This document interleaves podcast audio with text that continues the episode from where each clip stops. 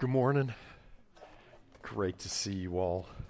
Uh, please open your Bibles to Matthew chapter 25. Matthew 25.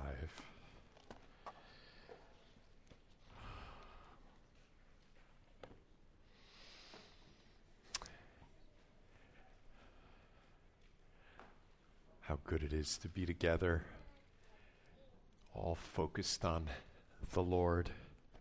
Just love this time.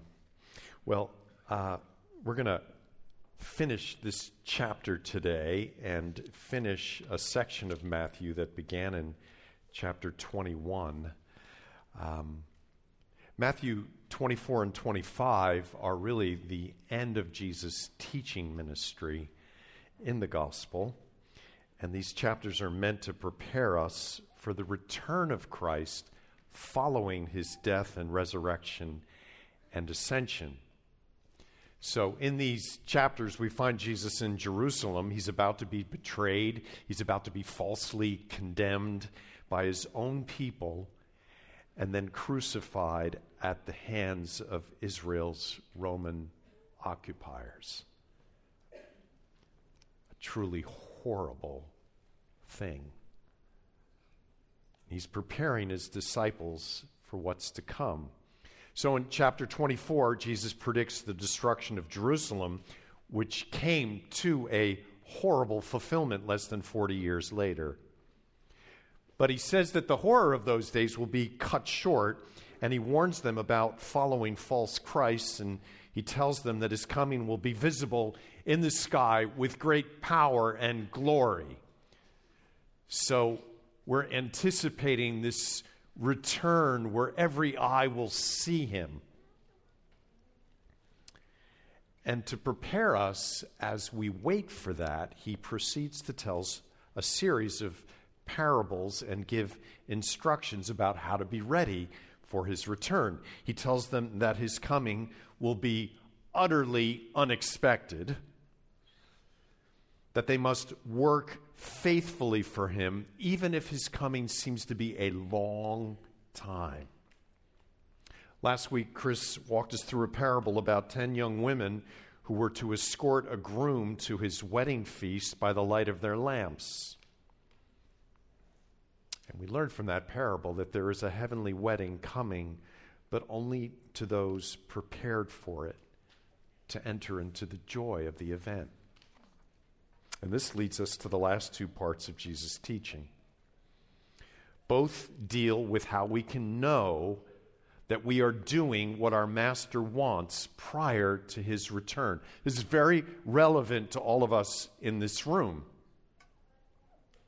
Both speak of accountability.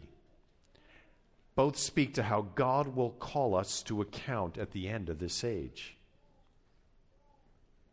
How do you know that you've lived a good life? I'm at an age where there are more years to look back on than to look forward to. And I wonder have I lived a good life? If you're young, you always think that there are years to reform yourself, years to improve. But when you're old, you come to realize that those days are passing. I'm not saying that old men can't grow and change and bear fruit for Jesus' kingdom. I'm raising the question of evaluating ourselves before Jesus returns to evaluate us and adjusting our lives if they're being wasted on things not from or for him. So that's the, the context that we're going to start to read in here. Uh, it's two longish sections, so we're going to read one and then I'll comment on that and then we'll read the other. So, Matthew 25, beginning with verse 14. These are God's very words. For it, that is the kingdom of heaven, will be like a man going on a journey who called his servants and entrusted to them his property. To one he gave five talents, to another two, to another one, to each according to his ability. Then he went away. He who had received the five talents went at once and traded with them, and he made five talents more. So also he who had the two talents made two talents more. But he who had received the one talent went and dug it in the ground and hid his master's money. Now, after a long time, the master of those servants came and settled accounts with them. And he who had received the five talents came forward, bringing five talents more, saying, Master, you delivered to me five talents. Here I have made five talents more. His master said to him, Well done, good and faithful servant. You have been faithful over a little. I will set you over much. Enter into the joy of your master. And he also, who had the two talents, came forward, saying, Master, you delivered to me two talents. Here I have made two talents more. His master said to him, Well done, good and, good and faithful servant. You have been faithful over a little. I will set you over much. Enter into the joy of your master. He also, who had received the one talent, came forward, saying, Master, I knew you to be a hard man, reaping where you did not sow, and gathering where you scattered no seed. So I was afraid, and I went and hid your talent in the ground. Here, you have what is yours. But his master answered him, You wicked and slothful servant. You knew that I reap where I have not sowed and gather where I scattered no seed? then you ought to have invested my money with the bankers, and at my coming I should have received what was my own with interest. So take the talent from him and give it to the one who has ten talents. For to everyone who has will more be given, and he will have an abundance. But from the one who has not, even what he has will be taken away. And cast the worthless servant into the outer darkness in that place where the, there will be weeping and gnashing of teeth. May God give us insight into His Word. Now, this parable has a lot of similarities to one at the end of chapter 24, in which a household servant mistreats those under him while the master is away and spends his days at the bar getting drunk, at which time his master suddenly returns. The focus there is staying at our post, doing what is right, expecting Jesus to return at any time. But the focus in this parable is not so much on faithfulness as it is on fruitfulness. The three recipients of these talents are not mere household servants we're talking about exceptionally large sums of money. Now, when we hear the word talent, we typically think of the English definition, which describes a person's ability to perform a task well. So, a talent for the guitar, or for basketball, or crocheting, or investing. In Jesus' day, that's not what the word meant. A talent was a unit of money, typically of silver. We don't know the exact weight of a talent, but we have enough evidence to say confidently that a talent weighed between 60 and 80 pounds. it's hard to quantify what that would mean in today's dollars, but we could compare it to how long a minimum wage worker would need to work to earn one talent in Jesus' day. It would come to about 6,000 days of work. So, in today's economy, if you work 200 days in a year, making, say, $15 an hour, it would take you 30 years to earn the equivalent of one talent of silver. To get an idea of what this wealthy man did in numbers we can relate to, he gave the first servant $3.6 million, the second one $1,440,000, and the third $720,000. And even in wealthy America, this is some serious money to entrust to one man. Each man's job was to engage in business enterprises of his choosing to increase the value of their master's investments. This sounds nuts to me. now, this master is smart. He evaluates each of them and realizes that one can handle five times what another can wisely invest. So he individualizes their responsibilities five talents to one, two to another, one to a third. And the text says, Then he went away. How long is not important to the parable, except that verse 9 tells us he was gone for a long time. When he comes back, we learn that the master, given the servant given five talents, has doubled his master's money. That's good business. The master's response is very interesting. Look back at verse 21. His master said to him, Well done, good and faithful servant. You've been faithful over a little. Whew, I will make you, I will set you over much. Enter into the joy of your master. So he rewards him by giving him more responsibility and he invites him to enter into his his the master's joy. He said, I'm so happy with what you've done. I want you to have the same happiness. This servant is actually, and the Greek word leaves no question, this servant is his slave. And he wants his slave to experience the same pleasure that he does over the increase in his wealth. Notice the master doesn't free his slave. The man can't say, I think I'm going to take my salary and bonus and retire to the Caribbean. Instead, he gets more work to do, and he gets the pleasure and satisfaction of knowing that his master is well pleased. The one who began with two talents likewise doubles his master's money, and he gets the same response, more responsibility, and the pleasure of sharing his master's joy.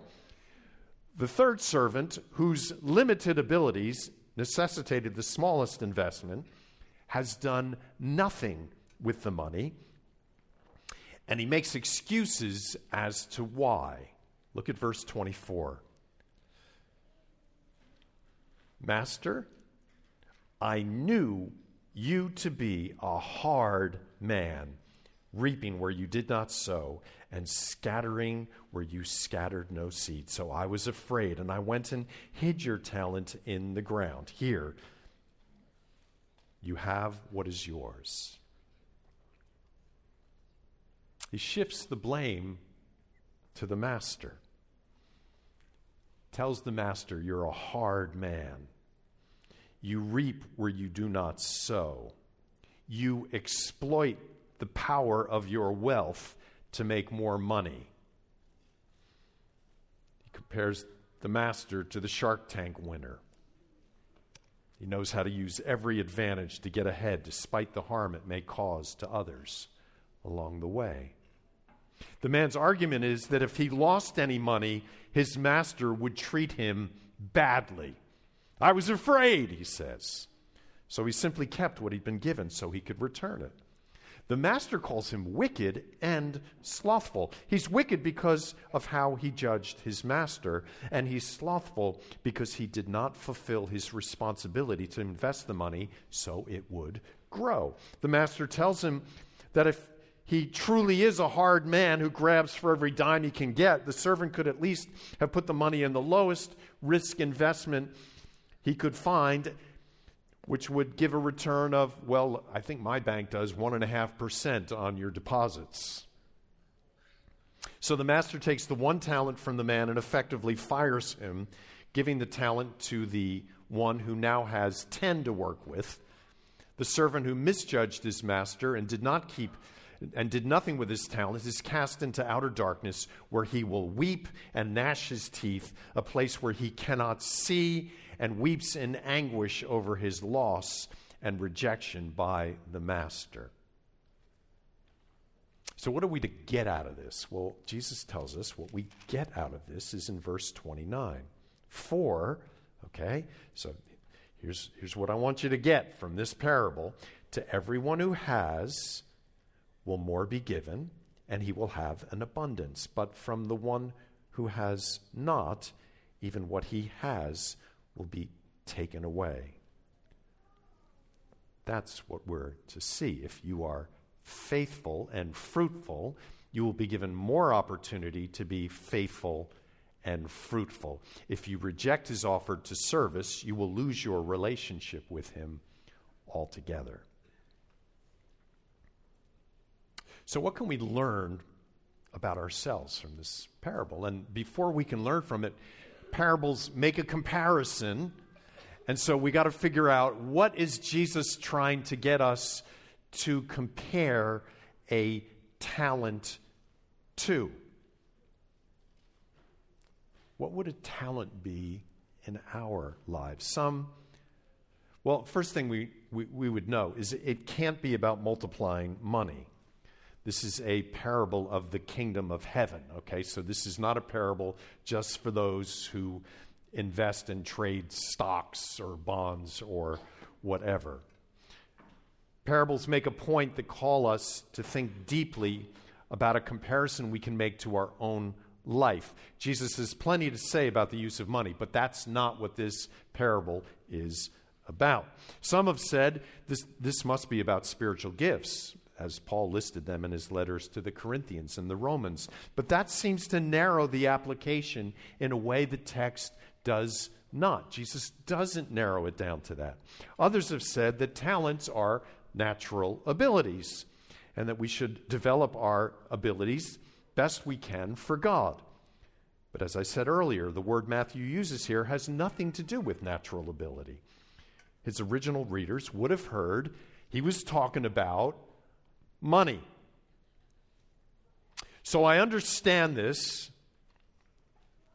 Understand a talent to be any opportunity God has given you to extend his kingdom. It's a parable about the kingdom.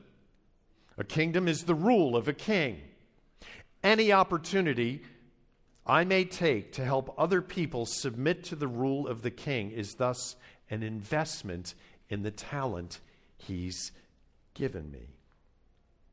You take what you have in the context of the people you live among and use it to promote submission to Jesus as king.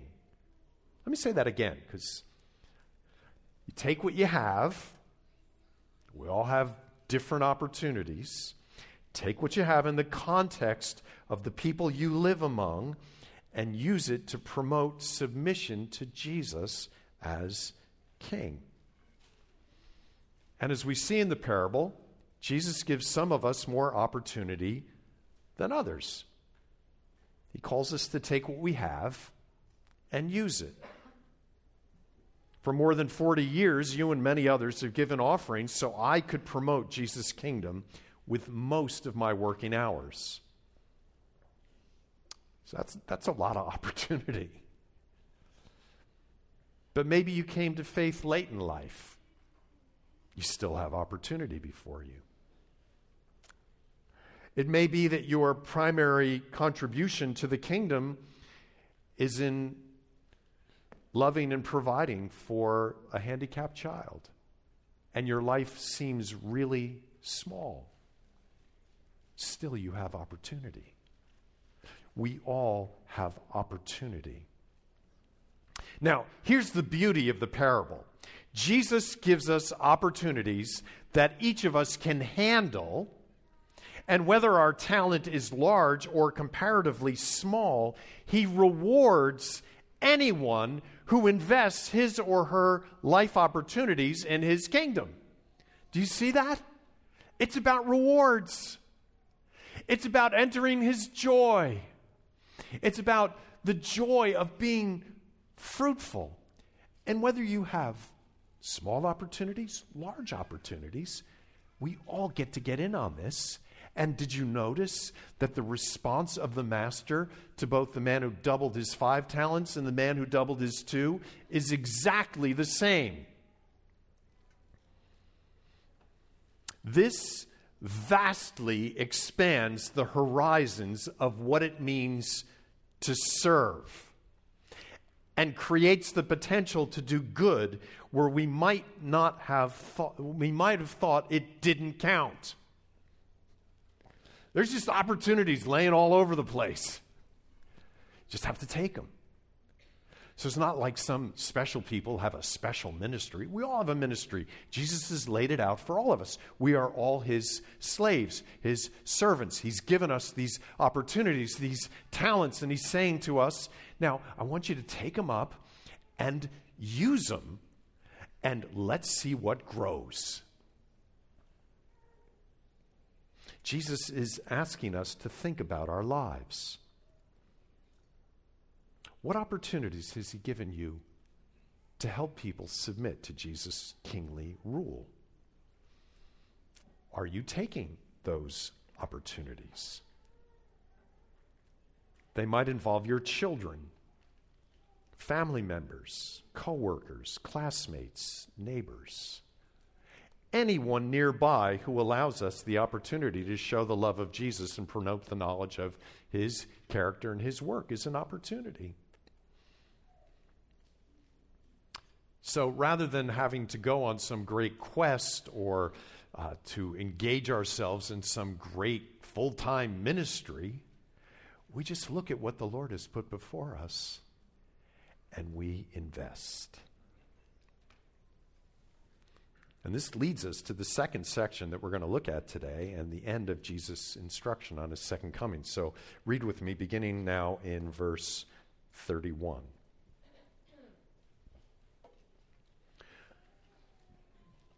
When the Son of Man comes in his glory and all the angels with him, then he will sit on his glorious throne.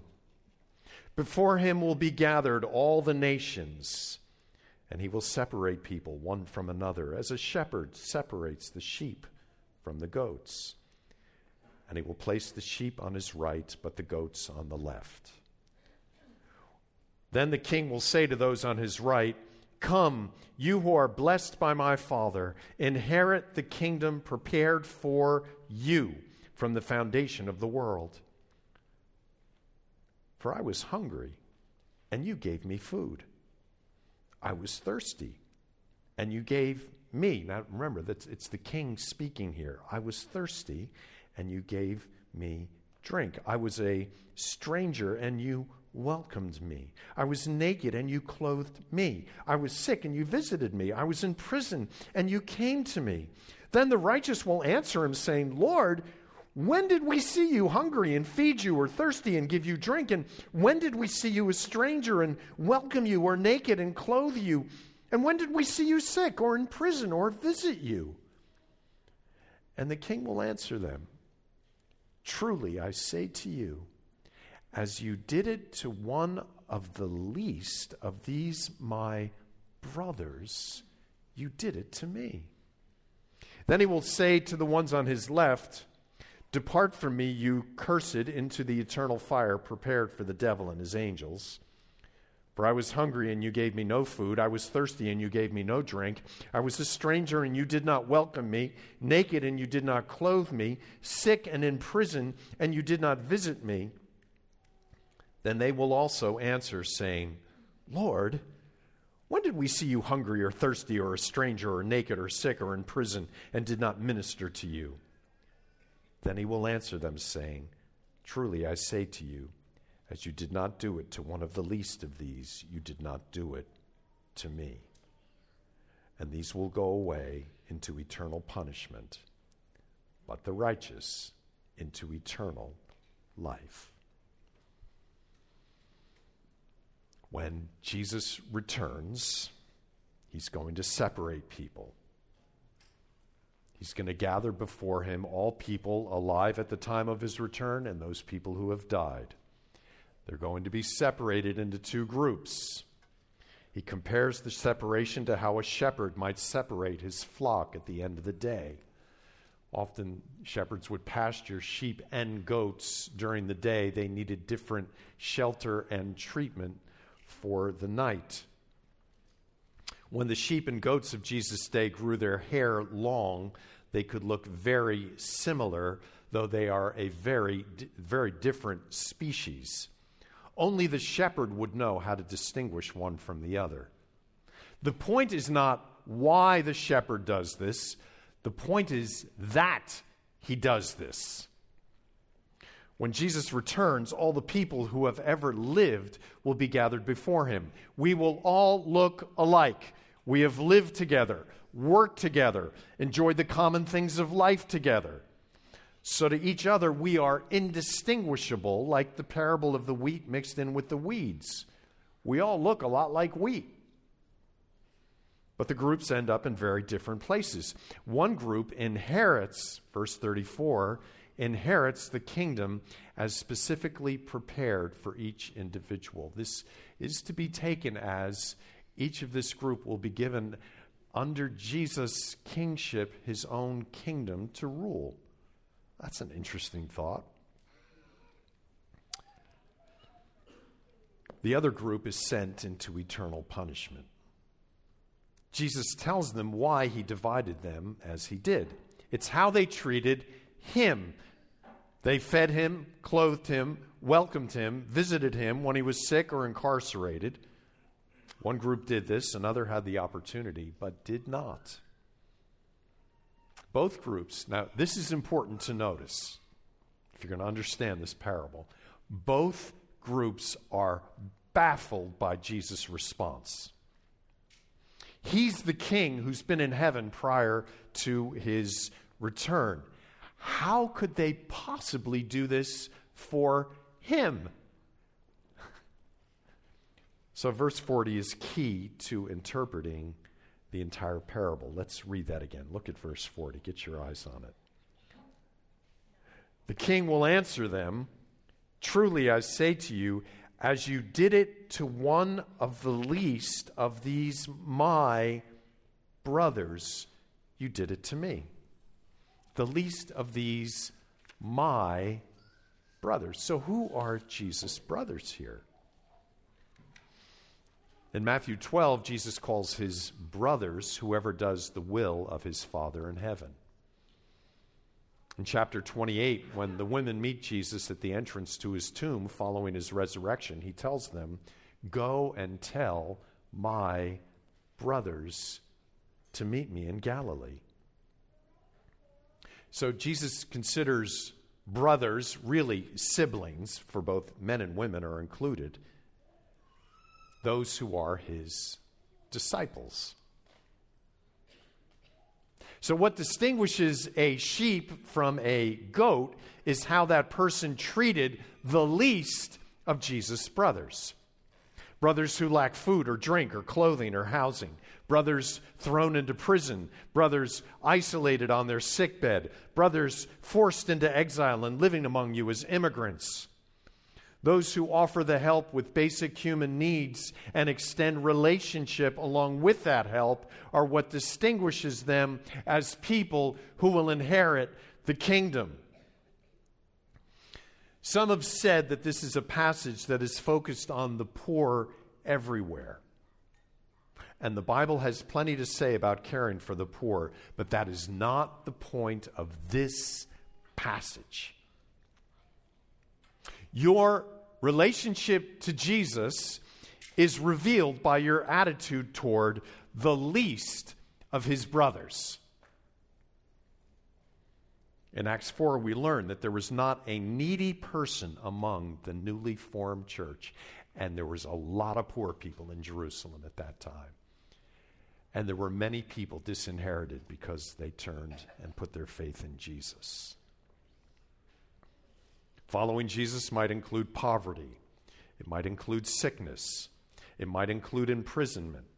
In Hebrews 10, we learn that some Christians had their property stolen because they were Christians, and some were thrown into prison because they were Christians.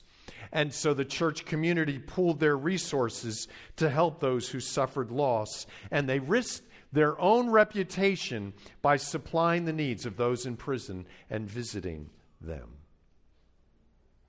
That's what's at view here.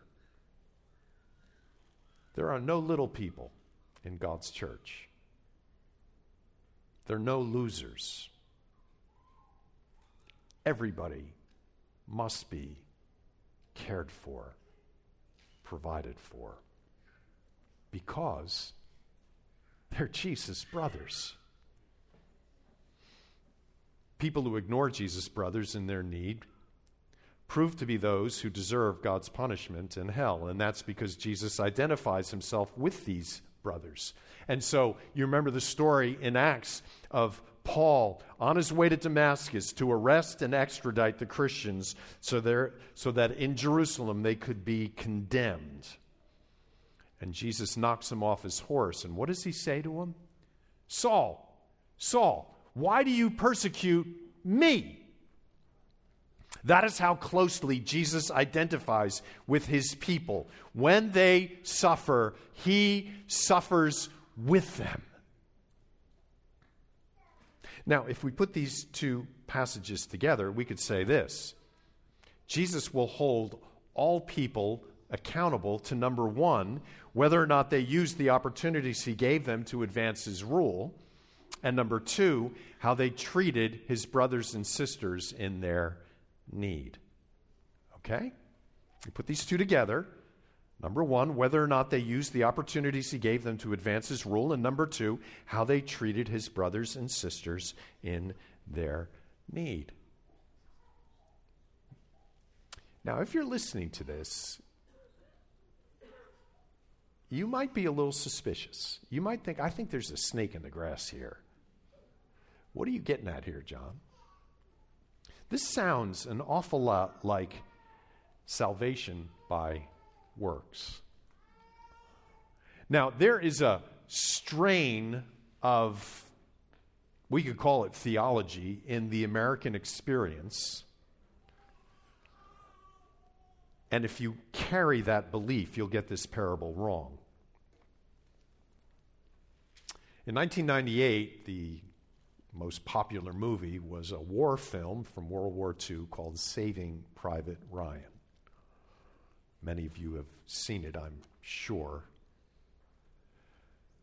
The movie opens with an elderly man being walking with his family through a cemetery of soldiers who were killed in France in the Normandy invasion. And the old man walks up to one cross marking a grave in particular, he falls on his knees and he's weeping. And his family's trying to get his attention, and the movie, the, the camera closes in on his eyes, and the rest of the movie is a, almost the rest till the very end, is a flashback of his involvement in the Normandy invasion. Uh, it is a brutal movie, very realistic in its depictions of combat at that time. Then we go to the War Department, where a secretary discovers that as they're sending out letters to parents of children who had died in combat, that three brothers in the Ryan family had been killed in action, and their mother was being informed of their death. And there's a fourth brother who's with the 101st Airborne, which had just dropped into Normandy in the invasion. And so they decide, the War Department decides, they're going to get Private Ryan, pull him out of combat, bring him home to his mother, so there are not four sons lost. And so the movie depicts a Captain Miller who was assigned to find this guy in the front lines of this invasion toward Germany. And so they battle their way through, and we see the pictures of the landing. We see, we see depictions of all these horrible combat actions. We meet all these actors in this team, and they finally get to a, one of the farthest advanced American positions in the invasion, and there they find Private Ryan.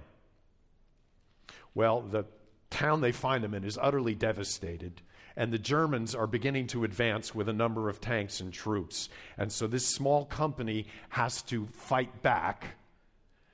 And in the fight, Captain Miller, who led this team in, is killed. But before he dies, he grabs Private Ryan and he looks him in the eye and he says, James, earn this. Earn it and then he dies. Then we go back to the cemetery and that old man, and it turns out the old man weeping before that grave was the private Ryan who was rescued. And in tears, he looks up at his wife and he says, Have I lived a good life? Have I lived a good life? And she, she doesn't get it. You know, she's like, sure, dear, yes, you've lived a good life. But this is what a lot of people deal with. And as you get older, this is the thing you struggle with. Did I earn respect? Did I live a good life? And this text, if you don't read it properly, could lead you to that. Now, there's a warning in the text that if you take no opportunity to advance Jesus' kingdom, if you don't care for his people at all, you should be warned. But the burden of the text is that the master has already saved his servants. They're already his servants. They don't earn their freedom, they remain his slaves. Their reward is more responsibility and sharing the joy of their profitable work with the master. They weren't working to earn anything. Do you get that? That's not why they're working. In the separation of the sheep and goats, notice that both groups were surprised that they were rewarded or punished based on how they treated the least of Jesus' brothers. If they were surprised, they could not have been expecting a reward. Do you see that difference? So, in both parables, there's no evidence that they're thinking, wow, if I do this, I do this really well, I'm going to I'm to get this, uh, this certain reward of eternal life. The message of the Bible and the message of the Gospel of Matthew is that the Lord saves those who place their faith in Him and turn away from their sins. And the message of the Bible is that those who are saved from God's wrath into His eternal kingdom act in certain ways driven by faith, not driven to earn heaven but driven by the winds of heaven already at their backs. These are people who take risks with their talents, investing them for the sake of the kingdom. These are people willing to suffer because of their service to the king. And if they are not at present suffering themselves, to join in and seek to alleviate the suffering of the least of Jesus' brothers someone has already earned it for us. So, Captain Miller, you can't earn this. You can believe this and receive this and walk in it, knowing that your master is not a hard man knowing that your master loves his people right down to the least of his brothers.